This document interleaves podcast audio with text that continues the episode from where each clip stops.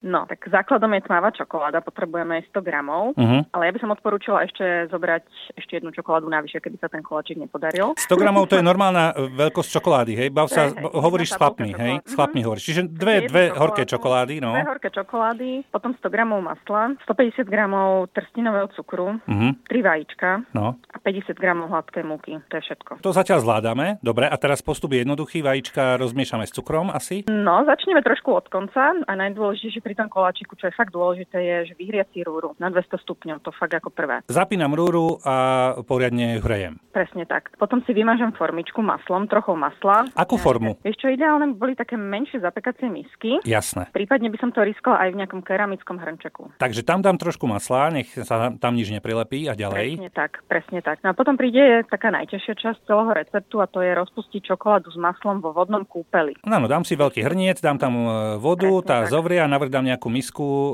železnú alebo sklenenú No Presne a tam, tak. tam Voda by topím. sa nemala dotýkať s tou miskou, to by bolo Jasné. ideálne. Prípadne, keď je toto veľmi zložité, dá sa tá čokoláda s maslom rozpustiť aj v mikrovlnej rúre. Aha. Potom sa tá čokoláda s tým maslom nechá trošička vychladnúť, aby nebola úplne horúca a pridá sa tam cukor, potom tam primiešávame k tomu po jednom vajíčko a nakoniec sa pridá múka a to je vlastne všetko. Čiže mám vlastne takú hmotu. Dá sa potom len naleje do tých e, vymazaných formičiek a dá sa piecť. Ja počkaj, to je celý for, čiže ja všetky Áno. ingrediencie nejako zmiešam a potom to len Presne akože, tak. akože zapečiem a vn- zvonka to bude ako keby hotové a vnútri ešte tekuté? Áno, áno. Musíš to piecť medzi 10 ta- a 12 minútami a vyberieš to, ten povrch by mal byť taký tvrdý, ale keď tú formičku vyklopíš a potom v podstate prerežeš koláčik, tak by mal byť vnútri ešte tekutý.